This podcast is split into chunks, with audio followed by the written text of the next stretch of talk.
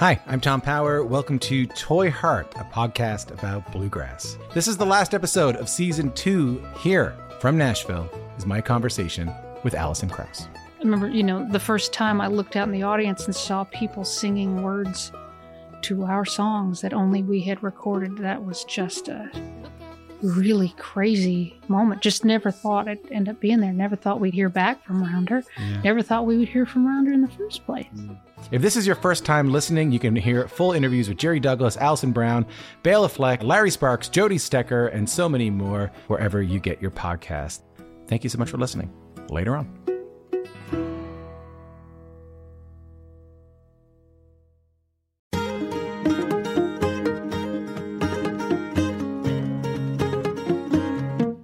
Okay, hello, and welcome to Basic Folk. This is where we have honest conversations with folk musicians. It is a podcast, and I am Cindy Howes, the host of this podcast. Thanks for listening, and happy 2021 to you. Auyon Mukharji of the Massachusetts spacey folk band Darlingside grew up in Kansas with first generation immigrant parents. Nature, music, and sports all played a big role in his formative years. He ended up studying biology at Williams College, where he met his future bandmates in Darlingside. He joined an a cappella group with members of that band, and that allowed the guys to formulate their freaky harmony connection that is so well on display in the band's recordings and shows. Auyon talks about finally connecting with singing through songwriting, overcoming chronic pain in his 20s, and how friendship and humor play an important role in the band. Rhythm plays a big role in the new album Fish Pond Fish, and in our conversation, Auyon explains that intentionality. As per usual, nature shows up a lot in the songwriting, which is split evenly among the members of the band. He says it's like you're searching through three fourths of foreign consciousness, bringing you to a place you couldn't imagine. You're moved beyond yourself. He goes on to talk about what it's like to be so close to other people's consciousness in that kind of intense environment. This is a great conversation. Enjoy Auyon. He is a first class gem.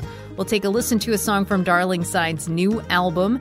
This is Green plus Evergreen, and then we'll get to our conversation with Auyon Mukharji of Darlingside on Basic Folk.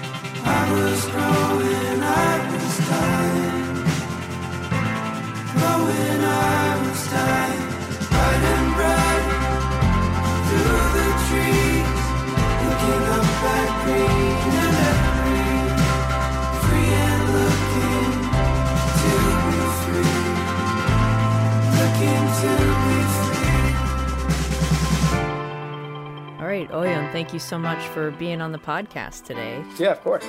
I wanted to ask you a question about your name. Uh huh. Do you know the origin of your name? And I'm wondering, my name is Cindy, and when I was a kid, I did not like my name, and I like still kind of don't really love it. But how do you feel about your name? Um, maybe when you were a kid and and now.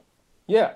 Um, so origin is uh, ion is uh, what I was told when I was growing up is that ayan, uh, which is anglicized in a bunch of different ways. I think a y a n in Sanskrit, usually from from Sanskrit to English. I was told means earth. I'm an Indian mutt, so half Bengali, half Punjabi. My dad is Bengali, my mom's Punjabi, and the Bengali pronunciation of the word ayan is oyan. Everything gets a little rounder and aw sounding in Bengali. There's a lot of aw sounds just roaming around the language. Um, and so my parents tried to phonetically spell the Bengali pronunciation of the Sanskrit word. Whether they succeeded or not is, is unclear, but A U Y O N is, is, what I, is what I got.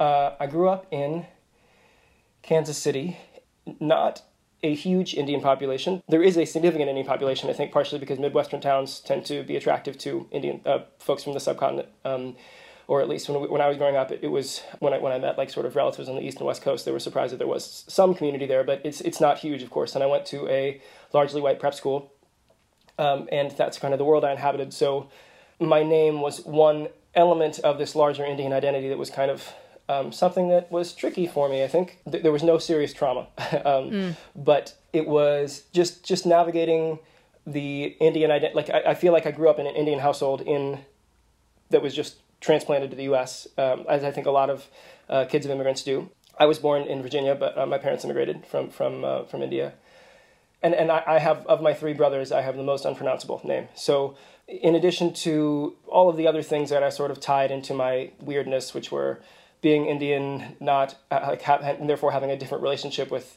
Anglo American culture.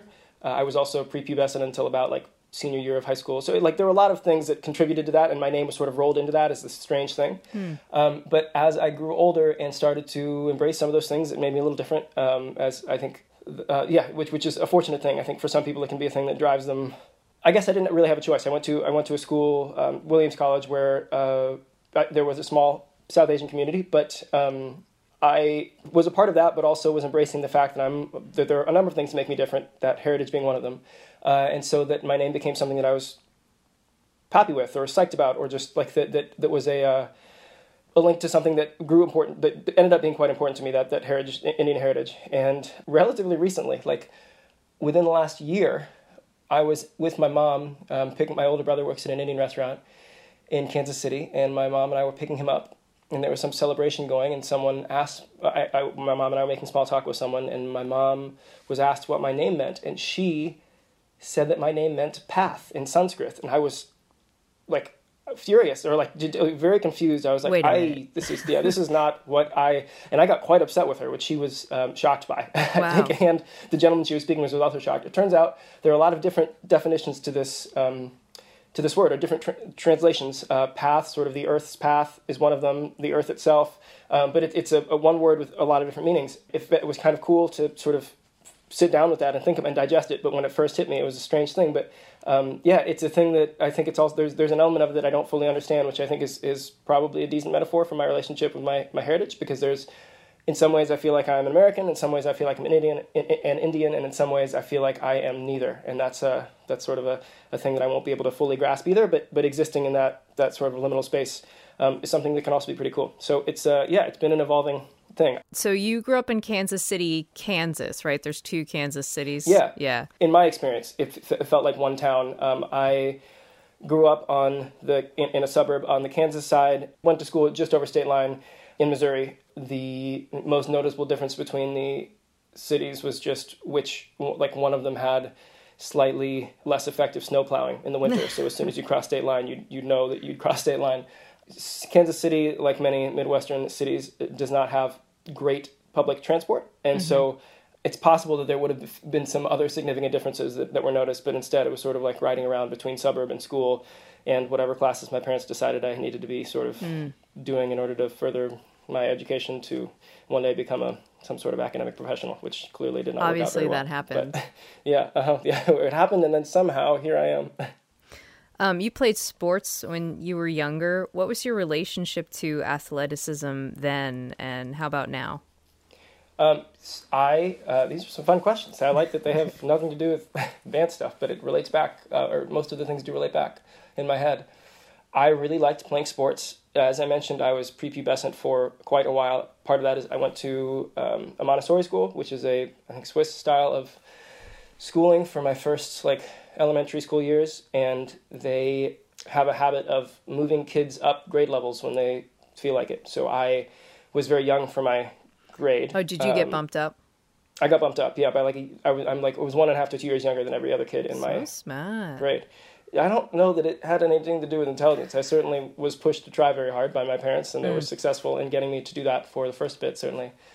I liked playing sports, but was just small and not terribly effective at any of them. Um, I ran cross country and played tennis, and liked competing and playing things, but um, was never particularly good at it.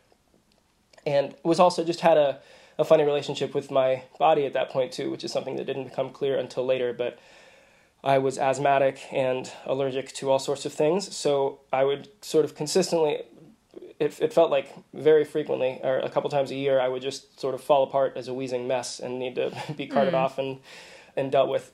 Yeah, for that reason, there was, I think, an inherent sense of fragility that I had too in my head that I just needed to sort of like be sheltered and watch out for things mm. and stay away from um, sports that might break my tiny body, etc. and then yeah, like continued playing sports at a very mediocre level in, in college. Like tried growing crew for a year, which was fun, and learned how to play squash, which was great. And then the band started pretty soon after I graduated from college, and I ended up having. Um, we, we were all pretty type A about the band and making sure that it, it happened and that we put everything in we could because if we didn't succeed, whatever success meant at that point, it was unclear, but it was a, a vague, hazy idea that involved making money, playing music, and and do, doing so for an extended period of time. Um, my my role was booking, so I spent all my time booking and was just kind of stressing myself out constantly, trying to write music and trying to play music and trying to book the band and be on, be as on top of it as a booking agent as professional booking agents were, which of course was not the case. I also didn't have any of the contacts, so I mean, yeah. I did a decent enough job at it, but. Uh, but it's an exhausting thing, uh, and it, that's the case I think with any. And for very little payoff for uh, almost sometimes we were paying for the the privilege. Oh, um, yeah, I think that that's the case with any band, any uh, arts startup, or any startup really. So I ended up having suffering from like one wrist that started stopped feeling good, and then both wrists, and eventually I was just in full out chronic pain for a while. I wasn't able to type. Um, I was using braces. I was using dictation software. Um, I wasn't feeling too much pain when I played, but it was a lot of stuff that was a really rough time. I was sort of questioning all the things, uh, sort of any any backup careers that were there in the back of my head. Like maybe I'll go back and try doing medicine or something at some point. This wasn't a, a real consideration, but it was just a, a, realization that everything else I can't do. Like I can't use a computer, which is a kind of a, that's a pretty important thing now mm-hmm. uh, for for most everyone. Mm-hmm. I read every book that anyone threw at me that was sort of on um, body awareness, body like sort of a hap- posture, habits, um, stress, all the things. There was a constellation of books that ended up changing everything, um, which was great. Not, uh, unrelated, none of them are sort of full on snorting lavender and fields hippy dippy, but they are pretty. Like they, they don't subscribe to one of the, the primary tenets of, uh, or some of the primary tenets of um, allopathic medicine, Western medicine, and I majored in science or biology in, at a liberal arts college, so that admittedly is not much of a major, and you take like nine classes and you've got a degree. Um, my, both my parents are physicians. I, I, I had a certain reverence for science and continue to have that. I, I do believe in science and and facts. That doesn't mean much these days, but um, those things do mean a lot to me, and the, the scientific method of testing things. But there are things that if you go to a physician as a 24 year old saying you have wrist pain and chronic pain, and they're like, oh, it could be, it's probably some carpal tunnel type thing happening. You can manage it, but this is going to be the case for the rest of your life. Like as you age, this is just what happens. Your, mm-hmm. your body is in pain. And that was extremely hard to hear. And what was the, the one thing that tied all of these books that helped together was the belief that the human body is in fact incredibly resilient. You, you just have to treat it correctly. And some of these are postural, like the um, Alexander technique. Um, Egoscue method is another one. Uh, Feldenkrais is one that has a lot to do with how you move your body. Um, there's a guy named John Sarno who deals a lot with his is totally mental, like the mental side of stress and how that can physically manifest. And those four books, all the thing they have in common is just that you can change this. It's just it'll take some work because you have a lot of learned patterns, learned habits, learned ways of thinking. Mm-hmm. I'm now totally pain free, like doing everything I want with my hands, wrists, typing, doing all the things. And while I was in that place, unable to type, etc., I was thinking about all the things I would like to do once my body got better. Like I would like to do handstands and like to do this and that and whatever. And so I started working on that stuff as soon as I started feeling better. So within the band, um, I don't have a terribly good ear, especially in comparison to the other guys who have who are able to hear harmonies. Like they're able to sing and hear what other people are singing and tell them if it's wrong while it's happening. While I'm like focusing on just what I'm doing and the other guys tend to do a lot of engineering. I tend to prefer sort of sitting in the kitchen and cooking and like providing food while recording is happening, which is a position I love playing. But one thing that I found that I am able to do at the level that the other guys can, and sometimes more effectively, is just like sit down, practice something for a long time, and then be able to play something that is technically very demanding.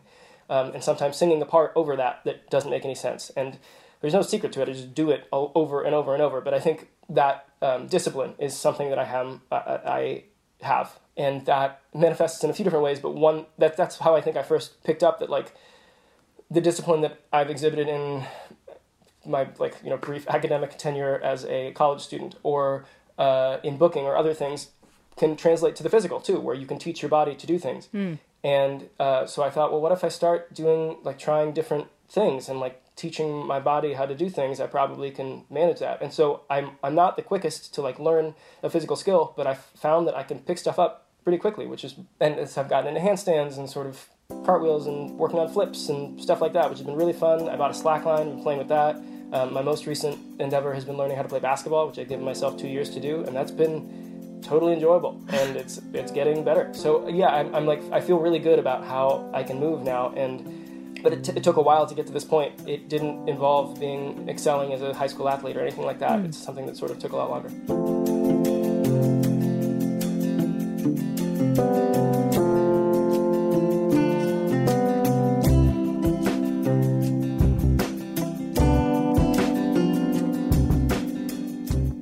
Your parents um, really wanted to, it sounds like they really pushed and encouraged you to work really hard at everything you do. They enrolled you in music lessons when you were three years old. I'm wondering, like, how they treated music when you were growing up. And also, I read, I don't know so much about your dad, but I read that your mom, is her name Yoti? Jyoti, yeah. Uh-huh. Uh-huh. Um, so it seems like she had like a really interesting evolution in her feelings about music, like particularly your music and how has that evolution been like for you? And also want to hear about where your dad stands on all this.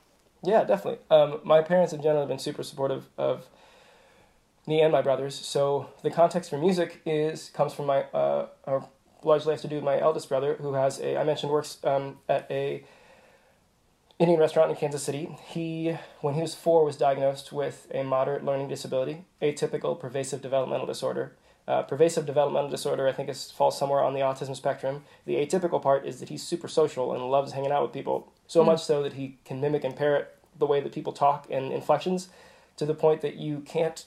It takes sometimes a little bit of time for someone who just meets him to realize that there's he's operating on a different wavelength, mm. and um, which was a uh, a source of great embarrassment to me and my younger brother when we were growing up, and now is uh, something. Yeah, we, we are huge fans of them. It, it took, uh, as with anything that, that sets you and your family apart, it's something that, that um, takes some wrangling before you're you're really comfy and happy with it. Um, but yeah, my older brother's wonderful. One bit of advice that my mother got when he was diagnosed was that why don't you enroll him in music lessons because that kind of thing can help with another sort of form of development can be very helpful in uh, in a number of ways. So my parents started my big brother on piano lessons with piano lessons and then my younger brother and I, when we were three, uh, my mother decided that we should jump into music too, regardless of what diagnoses did or didn't exist. And both of us were on, started on violin. And it was, my parents have no, I think they like classical, they like jazz, they like Indian classical, they like all sorts of music, singer songwriter stuff from when they were growing up. Um, no great love for the violin specifically, I don't think, in, among like all of the instruments one could play especially not ch- children playing violin. I don't know if you've heard that, but it is a miserable, miserable yep. sound. It's so bad, and it's bad for a long time. It really, it's uh, the lack of frets really just makes it terrible. And so, for my parents, it was a thing. I, I, I don't know whether we really got good enough to enjoy the playing uh, until like several years in. So, for the most part, it was a vehicle to sort of uh, allow us to be well-rounded students. Um, my younger brother was better at sports than I was, but still there was the idea that as a if you're going to go to a good American college and do all the things, you need to you need to have some extracurricular. And sports were not going to be a thing for me, as I explained a bit earlier with mm. my uh, uh, lack of ability in, in cross country and tennis. So, yeah, I played violin throughout my youth. Had a pretty not great relationship with the instrument. Didn't really want to be playing. I played Suzuki method, which is all um, by ear and involves a lot of parental participation. So my mother came to every lesson, like was there watching the whole time. Uh, my dad nicely and sometimes not nice, nicely asked that I finish my practice before he get got home at night, so he didn't have to hear it, which was thinking back huh. really reasonable. At the time, it was a little bit like, well, fine, but we weren't again, children playing the violin is not it's not a pleasant thing. Yeah. So, um, but he came to all the concerts and like they would they they you know allowed me to continue doing this thing that I didn't love doing either. It was like a thing that you need to do, and so I did it. There were a lot of things like that. I think that can be a bit of an anomaly to kids who didn't grow up in immigrant households. The idea that your parents just make you do certain things, but uh, it felt totally natural to me and was what a lot of my Indian friends went through as well. It's just like you do these things when you're living in our house. You're going to do the things, and then when you leave, you can figure out what you need to do. Mm. Over the course of college, I majored in biology. Was not sure what I wanted to do, but was thinking about med school. I took the MCATs. They went well enough. My parents never pushed me in any specific academic direction. They were pretty open to anything. But like you could probably read the room as to what they wanted you to do. Yeah, you know, I think once I once I said that I'm interested in biology and was thinking about taking the MCATs, they got pretty excited just because it was a world they understood. The arts was one thing that was not on anyone's radar, not even mine, because I really didn't like playing the violin. I like got into songwriting in college, and it was sort of a fun thing.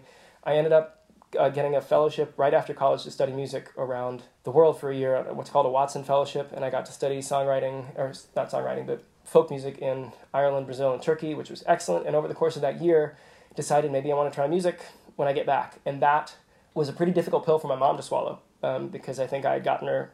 She had she had been on the medicine train, was Right. thinking like this is going to happen.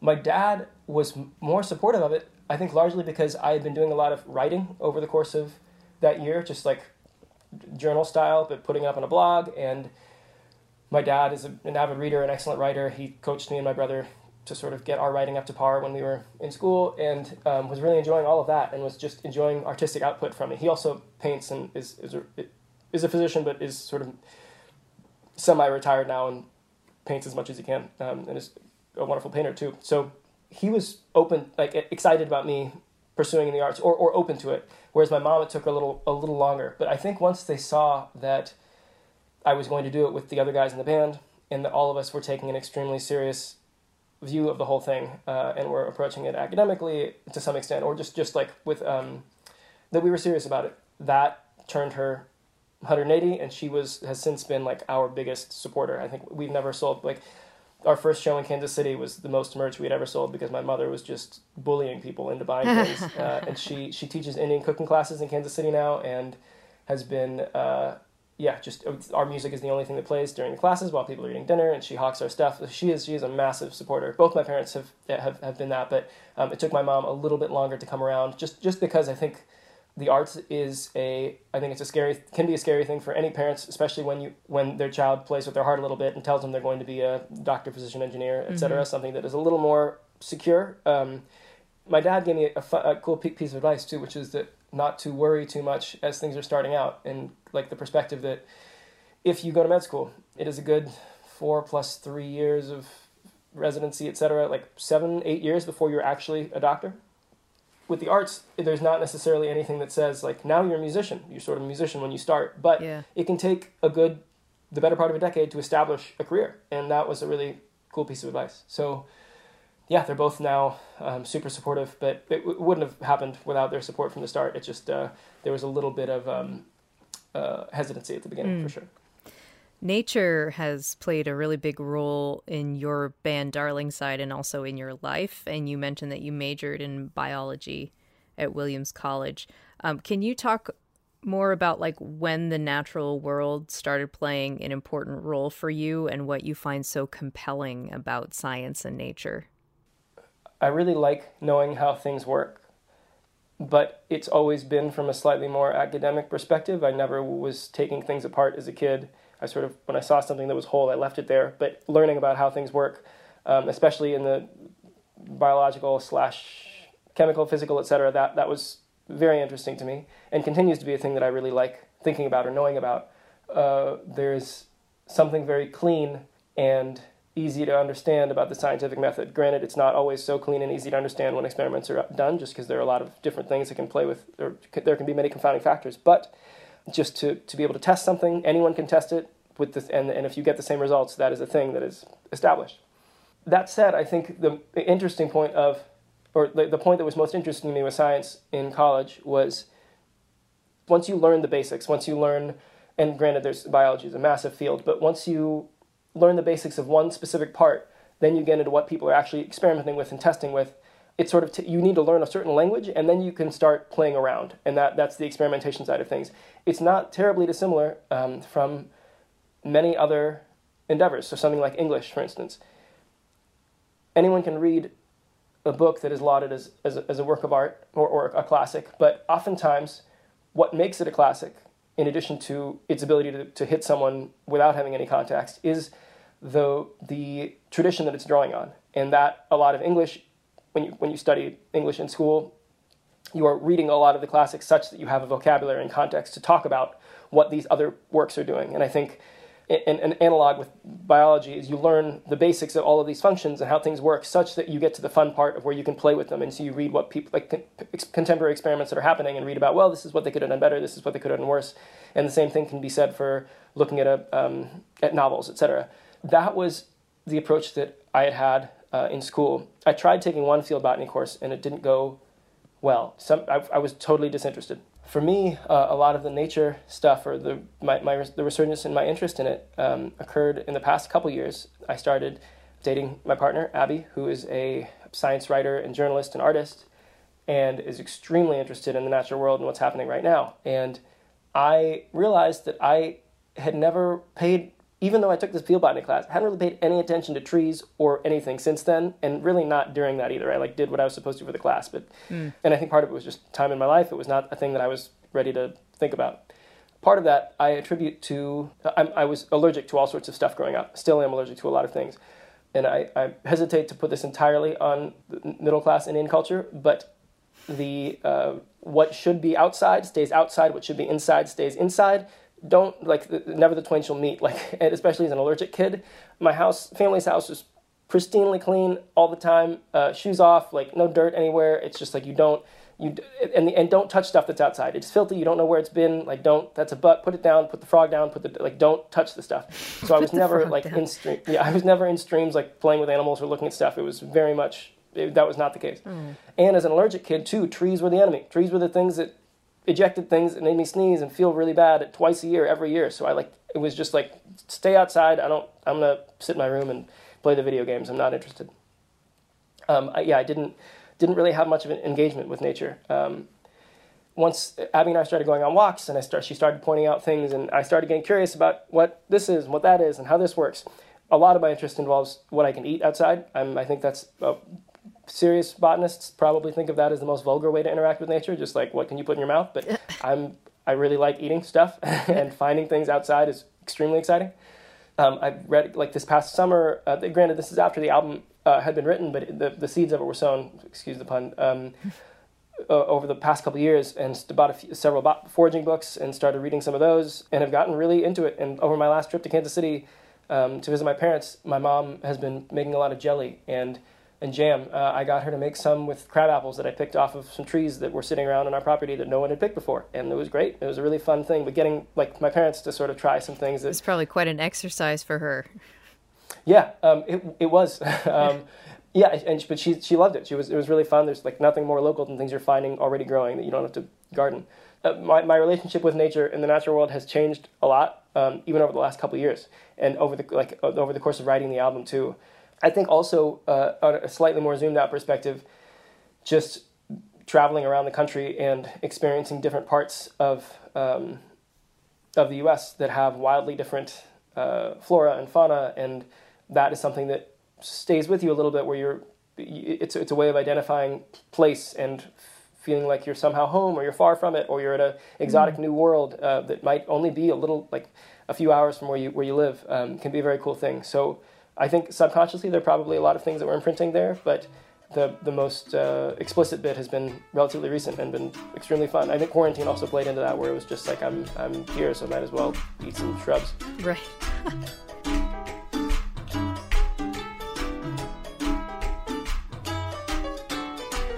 Did you participate in this a cappella group? Yeah. Uh-huh. All right. I want to hear some more about how the band met in an a cappella group? And then maybe how did that original connection of a cappella help establish everyone's love of and ability to create these amazing harmonies? Oh, thanks so much for the kind words. Um, so we we were all in an a cappella group together. That's not how we actually all first met. Uh, Dave and I were randomly paired together as freshman year roommates.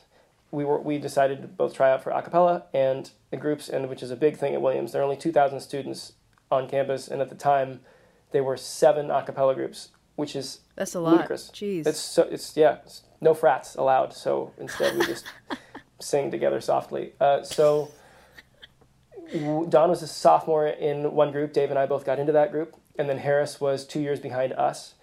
Uh, and I first met Harris.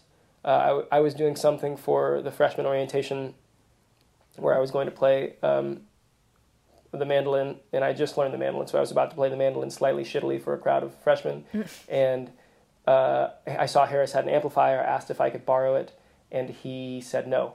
That was our first interaction. So, um, and then he tried out for the acapella group, got in, and we were all in that. We were only in that group for one year. So, and, and there were and there were a bunch of other things that were happening on campus musically that we were interacting with around.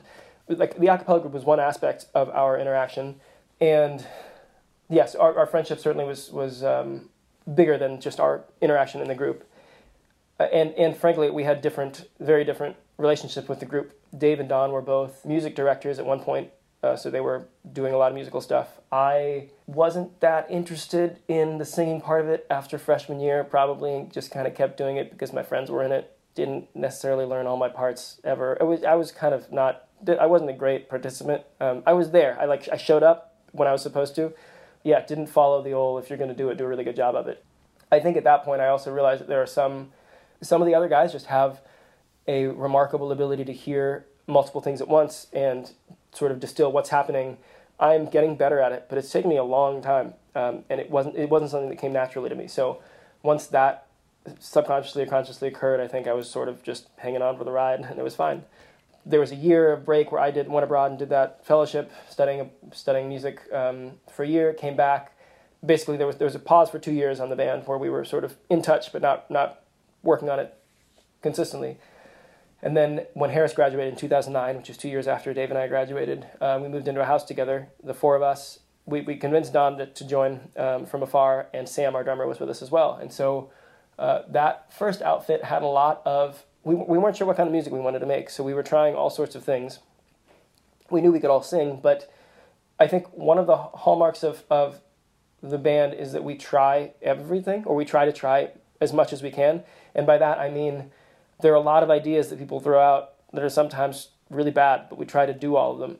And even when we have an idea that seems to work, we will flip flop things. So um, if make it we not like work. the idea of yeah, make it not work, or just see like see what's best, or see what works best for the chord here. So if there's um, a lead vocal that we want two people to be singing with two harmony parts, we'll try two people singing the lead and then two other people doing the harmony parts. See how that sounds. What if the harmony parts switch with each other? What if the two people sing harmony switch to lead and we switch it up? And seeing how different stacks of voices change. Uh, like if someone has a naturally lower range, Harris has a naturally low range. When he sings falsetto up high, it can be like a foghorn, extremely loud.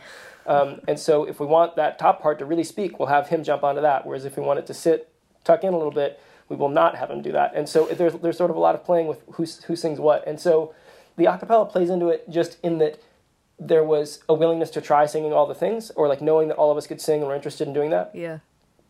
But um, I don't know. We certainly didn't come at it from an a cappella perspective. In fact, if anything, it was sort of like we're done with a cappella. Let's like let's play some instruments and and we'll sing our parts too. But yeah, I, I think it's it's um, it's become part of the, the story, of course, and it, it, it certainly is a part of the story. But it what didn't feel sort of as um, as formative necessarily. Like a, a lot of the sort of blend that we have now is something that didn't come directly out of college. You know, we were in a group with I think it was like twelve or thirteen of us, uh, so a bunch of other guys, and so the four of us were never singing just the four of us in college. There that we did, there wasn't any breakout group where we just did stuff just the four of us. Um, so it's taken the, the the point we're at now has been a lot of work and experimentation since the band started over the like past decade, basically. Darlingside's sound is like beautiful, serious sounding, heavenly, but you know, off stage or even on stage, um, you guys don't take yourselves too seriously and are all really funny. Um, one great example I read about is the pre-performance chant. I don't know if you still do this or not. When when we are back to having live shows, the pre-performance chant of "I'm the prettiest boy" in harmony. Um, How does humor come into play in the band? Um, yeah, we I forgot about that pre-performance chant. I think we did it for one tour and then stopped, but I'm glad it's lived on in press. That's wonderful. um, we, um, yeah, I think humor's been a really important part of the band. Uh, we are fortunately, uh, we continue to be really good friends. We were when we started, and and uh, are touring in spite of um, in spite of spending way too much time together hasn't dulled our fondness. It certainly has changed our desire to live together. We were living together in a house for the first few years, and we're all very glad we're not doing that mm. anymore. But within when we're hanging out during rehearsal, there's a lot of joking, there's a lot of back and forth, and that didn't really translate to our stage performance uh, until we slimmed down from a five piece to a four piece. So when our drummer departed and we went from more of a rock, an indie rock band to a folk act, which was 2013 uh, maybe, somewhere in that vicinity, 20, 2013, 2014. Mm-hmm. Well, for, there were a lot of things that felt very different, like the four of us just hanging out, singing, and being able to hear each other without using monitor speakers. For those out in podcast world who don't know what that means, when you play with drums, you can't really hear yourself singing on stage or playing your instrument. So there are small speakers on stage pointed back at the performers. And that's what a sound check is often for, where you'll get the level set so that you are hearing your voice coming through the microphone, going out, and then coming back to, to you through a monitor speaker so that uh, your voice is amplified by that speaker so that you can hear it over the drums. So, what people hear on stage is not what's coming through the main speakers, which is what the audience hears. Um, and that is, as it's just as it sounds, kind of a roundabout way to hear your voice. Whereas when we started performing as a, as a four piece, uh, we could just hear each other on stage, which was such a cool thing. Um, but without that, it felt more like a living room hang. It felt like the way we rehearse, and it felt uh, like we should be doing more talking. Like it felt, it just felt like there should be more interaction between us and the audience because it felt more intimate, and it, and it was more intimate. When that happened, when we started talking more, there started being a little more joking around happening, and uh, and and I think bringing more of how we interact with each other off stage came on stage um, and so that it really feels like on stage is a sincere inter- set of interactions with us. Of course, there's an audience there, and um, but sometimes I learn stuff about the other guys that I didn't know on stage. And when that happens, we bring it up and we like dig into it a little bit, and it's a really fun thing for us to. It, it feels very natural and authentic, and also because we're a band that that doesn't do a lot of do a lot by a lot of I mean any improvisation like our parts are pretty uh, not written but effectively written. We don't actually write it on the page, but they're um, it's more in, in, in, the classical vein of just like having every part fits together like an interlocking uh, like an interlocking puzzle.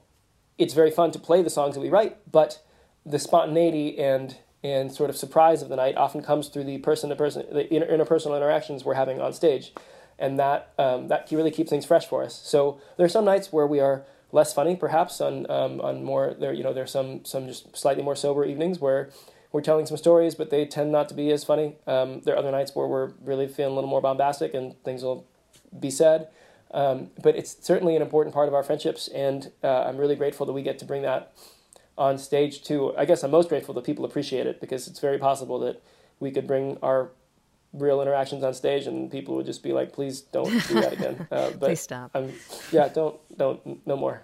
So uh, yeah, I'm grateful that that is all the case. Sweet. All right, the new album is Fish Pond Fish, and after listening to it a hundred thousand times, um, oh, thank you so much. So good. Uh, rhythm, I found, plays kind of a big role on the record. Like not in every song, but it's cool how you guys use it. Particularly, I thought the segue between crystal caving and ocean bed was pretty rad. Um, and then also there's some very like emotional rhythmic dynamics on green. Is it green plus evergreen or green and evergreen? Yeah, gr- however you want to do it, it's great. great. Um, what was the band's intention behind the use of the beat on the record?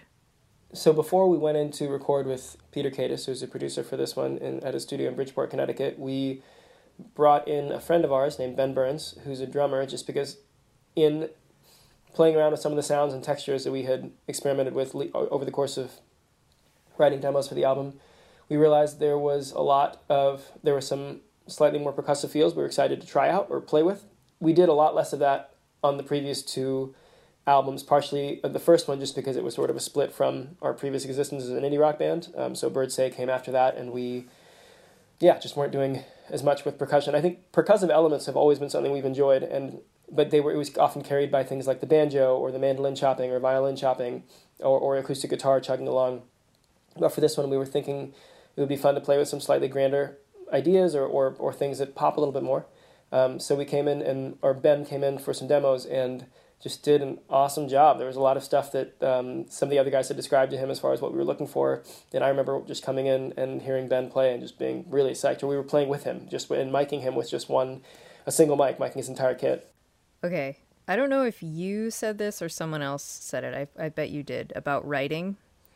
It's like you're searching through three fourths of foreign consciousness, bringing you to a place you couldn't imagine. You move beyond yourself. Now, I, I know it's like out of context, but I feel like that was referring to like writing with your band members. Does that make sense? Yeah, yeah. I think so. For this album, every album has been a slightly different writing process, just because the thing evolves, and we kind of just keep keep playing with things, playing with ideas. And for this one, we ended up starting from a lyrical perspective, or start a lyrical starting point, wherein we did a lot of writing exercises and those writing exercises were designed, the ones we did are, are just sort of meant to get you beyond your inner critic, where you just sort of asked to write down things and you just write and write and write. So if we were doing a two person exercise, for instance, you would give me a movie title. And I would then do a free associative prose bit on the movie title for half an hour. And I just, and I only have half an hour, so I'm just spewing stuff out of my head. I'm not. Are you writing or typing? I'm, I'm typing. Right. Sometimes writing, sometimes writing. Um, and then I send that prose back to you, and you your responsibility is to make verse out of it, versify it uh, over the next half hour. So make a poem or lyrics to a song, but without setting it to music, or at least without giving any hint of what the music is. Um, you you make a verse out of it where it's sort of in in uh, in some sort of poetical form. You send it back to me, and I set it to music. And this all happens pretty quickly, so no one's really thinking about, and there's no pressure. It's just like go, go, go, go, go. And so by the end of this, with four guys, if everyone's handing it off to the next person, by the end you have four slightly shitty but maybe fun songs um, and a bunch of like written material. And we keep all of it. I'm sorry, I keep using the uh, sh word. Is that okay for this podcast? Or yeah. Should I avoid? Yeah. I okay, mean, great. is your mom gonna listen? Does she care? She she has uh, she's started to say shitty now, so that's nice. All right, I was gonna say the f word earlier, but I was like, maybe your mom's gonna listen. No, if she does, you know, ma, it's okay. Uh, yeah, send, Cindy's doing her best. Uh, you should feel free to do. You should, you should feel free to do what you need. Okay. Um, yeah. Um, so we did this for months. Uh, so we ended up having a Google Drive full of all of these docs of just stuff that had been ejected from our minds um, over the course of these writing exercises. Some of them are even weirder, where one person like you'll have ten different. You're supposed to write ten sentences that all that incorporate this word and that verb and this like um, rhetorical device, and then you write it across the paper, you cut the paper, tear the paper in half, and exchange halves. And so you get two random halves paired with each other, and so you have these nonsensical sentences, and you try to like make sense of those and turn them into verses, or like just. This sounds insane. This process. Yeah, it's totally weird. Yeah, it's very strange. Um, but again, it's it's even it's to describe it as a process might do it too much of a favor. It's sort of like us fooling around trying to get words onto pages that were that are and, and so these prose bits sometimes it's a story. Sometimes it's like a story of what happened to you that morning. Sometimes it's a frustration with your partner. Sometimes it's like how the pet bird like t- took a dump in your shoe or wh- whatever. There's just like things that are happening in this. Um, and a, a, lot of a lot of lyrics from the album um, came from those exercises, or a lot of the like. So we pulled. Well, we have this massive amount of stuff. Most of it is trash, but there's a lot of stuff that's really fun or weird. And so we pulled some of those bits, and so it's hard to trace who wrote what initially because if I made a verse out of something you wrote, I didn't write it. You didn't write it. All. Like no one, neither of us wrote it. It was together. It, like it wouldn't have mm. happened unless the two of us working together. And so that is generally the case for like so much of the stuff of those of so so much of those Google Docs and so much of what ended up becoming the album. And so it's really fun to pour through things where it's like I had a hand in this, but just one quarter, and I don't know. And so you're like looking for things that resonate, seeking like little bits of truth, however you want to put that and that's a really fun process where you get to you have this massive amount of stuff to to tear through and take as you need or steal. And it's not even stealing because it's it's yours because you made an agreement with your friends. Um, and so that was a really nice thing. And and that was how this album came together more so than ones we've done in the past. That's great. It's a great record. Thank you. Yeah it, it was a lot of fun to a lot of fun to write, and we're we're and it, like there's so much changed when the pandemic hit too. Certain things we were thinking about that definitely um, got twisted or um, or just were felt in a very different way once uh, once isolation happened. Yeah.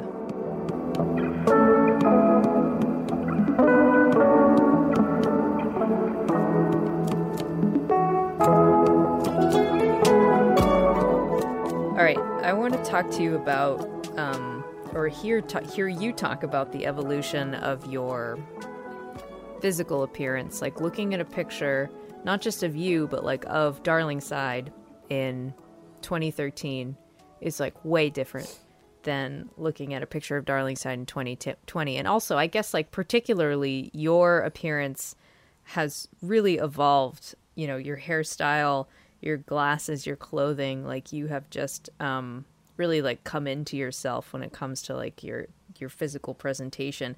How have you felt about the evolution of that, uh, of your physical appearance, and how do you use that to express yourself? Oh wow! Well, thanks for saying such nice things. Um, I didn't think about physical appearance really much at all growing up, outside of wishing I looked a little less different. I think, and certainly didn't like. I, just one thing my family didn't really do was think about clothes or what kind of clothes we were wearing or what kind of clothes one should wear, and so that didn't really become a thing until maybe a little bit in college. But really, once the band had to, once we had to sort of wear dress a certain way for shows or or decided we needed to not even decided but just like once we knew that shows were a thing that we needed to present ourselves somehow for so i think really it's just that in 2013 i had only been sort of thinking about it for a relatively short time i was trying to figure things out along with the other guys we bounced a lot of ideas off each other off of our partners off of like what sort of feels good to wear and and how you look and i wore suspenders every show for the first Classic. yeah for the first several years um, i think and there was actually a, there were, I, I got a lot of flack when i when i said i'm going to stop wearing suspenders Really? from the other guys even though they had nothing that they were doing similarly sort of steadily but they were like it's our look it's part of the thing and i was like I, i'm ready to not do that and it's been really fun to start exp- so i think breaking out of the suspenders thing was a big thing for me because i started doing other stuff like trying um, wearing um, just like draping cloth over myself that are like some scarves or whatever, just like trying different things, and some of which were not good, and other ones, other of which were totally fun. But yeah, I think at this point, um, I was we were also I think more concerned about what everyone else in the band thought about what we were wearing earlier on, and now there's certainly like I want to know when the other guys hate or love something, but um, there's a little more freedom to sort of just like you do your thing, and that's cool, and we trust the aesthetic that, or we we, we trust that everyone is, is sort of presenting with an aesthetic that they um, are feeling good about. I think I probably um, uh, am the most experimental with within with with clothing. Um, I think the other guys appreciate that I try stuff, even though some they don't necessarily love all of the things that I'm doing at any one time. Um, but yeah, it's been fun for me. I think it's still an exploration. I think yeah, as far as how how I express myself, I think I'm still figuring that out. I don't know. Yeah, I, like a lot of times, I guess I found that I will wear things on stage that I wouldn't otherwise wear in my day to day life, and then once I wear it on stage a few times, it's like I could wear this every day. This is fine, and it, it will become sort of part of it. Become a thing that I start to wear otherwise. I tend to want to like I like exercising and doing things, and so during my the bulk of my day to day, I'm wearing some sort of exercise clothing so that I can sort of be jumping in and out of stretching or working out or whatever. Oh, you mean athleisure um, wear? No, I don't have any athleisure wear. I just mean just just workout, like just shorts. But uh, yeah, actually, one piece I'm looking at right now is something that I'm really psyched about. I got a um, denim jacket uh, in the in the in the putting me firmly in the mold of of um, Massachusetts folk, and uh, I noticed at Newport there were a bunch of folks who had Newport Folk Festival. There were a bunch of people who had really cool embroidered stuff on the back of their uh, of their um, jackets. And uh, there's a company down in Austin that does chain stitching. I'm currently blanking on their name, but it's a, it's a really great company. Um, and it turns out their chain stitching through the entire back of the, the um, of a jacket is very expensive. Uh, I learned when I consulted with them. So I asked my dad, who's a painter, to paint something on the back of it for me, and he painted a shell from um, my grandmother's, my grandfather and grandfather's home in um, in Delhi, you know, like a conch shell. Oh, conch that's shell. sweet. And um, here I can I can uh, you might be able to. There it is Oh, over yeah. there. Sorry, it's a little far. It's uh it looks a little bit like That's right. a um. Thanks. Yeah, I really like it. He did he did a, he did a great job, and um, I think putting in little bits. Uh, I, I think that's been something that I've really enjoyed doing is is including little bits of Indian flair into um, what I'm wearing. Uh, so occasionally there'll be like a kurta pajama. Um, uh, occasionally, like that jacket is one of them. Um, Indian scarves. I've tried taking some of my mother's stuff, which she is. She's not psyched about me wearing um, too many of her things. There's some ways in which she is a, a more of a traditionalist, but Mm. um, I intend to take some of it at some point and, and wear it on stage, just because there's Indian women's wear is really really cool. Um, but uh, there, there there's just a lot more fun stuff happening than within the menswear world. All right. Auyon Mukharji of Darling Mm-hmm. Side, new album Fish Pond Fish. One more thing before we go. Okay, what we're going to do now is something called the lightning round.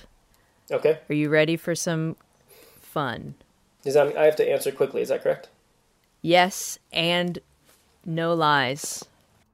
Oh wait, I haven't been lying this whole time. Why are you specifying no lies now? What what is that supposed to mean? Have you been lying? I mean, I haven't been lying either, so I. Okay, All right, I guess great. we're good. Yeah, so No lies for you either. Then. Okay, yeah, great. fine. Okay, here we go. First of all, do you play the guitar? I'm learning. What was the first song you learned on the guitar?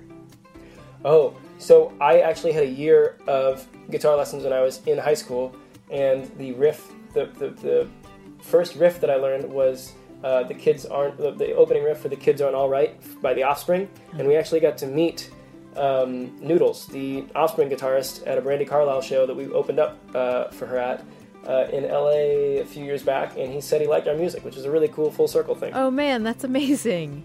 That wasn't very lightning like what I just did. I'm sorry. We can. I'll go faster. It's fine, just don't do it again. I won't. Okay, what is your karaoke song? I don't have a karaoke song. I don't think. I uh, I, maybe something by the Goo Goo Dolls. Slide. Oh, that's good. All right, that's a Thank good you. one. Okay. Dogs or cats or something else? Dogs. What is your coffee order? Depends on the shop. If it's a good place, then a uh, macchiato. If it's someplace that isn't as good, I will probably forgo. Favorite US city? Oh. Uh, I probably have the most love for Kansas City. First album you bought with your own money? Um, it was either that Offspring album that has The Kids Aren't Alright on it, or a Sugar Ray album, Ooh, the one that had Every Morning. I don't know the name of the album. gosh, you came of age in the late 90s, early 2000s, huh? That's when I start started Yeah. buying things for myself. It's a tough yeah. time. I'm a few years older than you, and I think Uh-huh. I just missed my first. My first album was Alanis Morissette.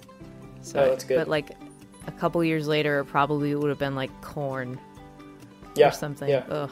Anyways, Creed. first concert. Um, I didn't really go to any concerts as a kid or music festivals. Have you ever been to a concert? Yeah, but I, as far as the first one, I'm trying to think of when that would have been. Like when, maybe it was in college. Uh, maybe like, uh, Guster. Maybe? Yeah, Esther? Question mark. I, I don't. Yeah. What is the last book you read? Um, uh, P.G. Wodehouse, um, one of the one of the ones about Bertie Wooster. I think it's um, something that has Jeeves in the title, but I don't know the full name. Nice. Flying or invisibility? Flying Star Trek or Star Wars? Wars. Last question. Where is the most beautiful place you've ever visited? Oh. Uh, um, I can't speak absolutely, but relatively recently I was in Acadia in Maine, and it's, it's very nice there. Cool. Good answer. New England Thanks. Central. New England Central, yeah. Cool. All right, that's it. That's the lightning Awesome. round. You have done it. You've answered all my questions, and you, I did it. You did a great job. Thank you so Thank much. you. Thank you. Thank you. Basic Folk this week was produced by Laura McCarthy. Lindsay Myers is our business manager. Alex Stanton of Townspeople does our music. Basic Folk is proud to be on the American Songwriters Podcast Network. I'm your host, Cindy Howes. If you liked this podcast, that's great. Big thumbs up to you. Please share it with a friend uh, or a family member who you think might enjoy. Subscribe, rate, review, all that. You can follow us on social media. Find us wherever you get podcasts and at my website, cindyhowes.net. And we will talk to you next time on Basic Folk. Okay, mm, bye.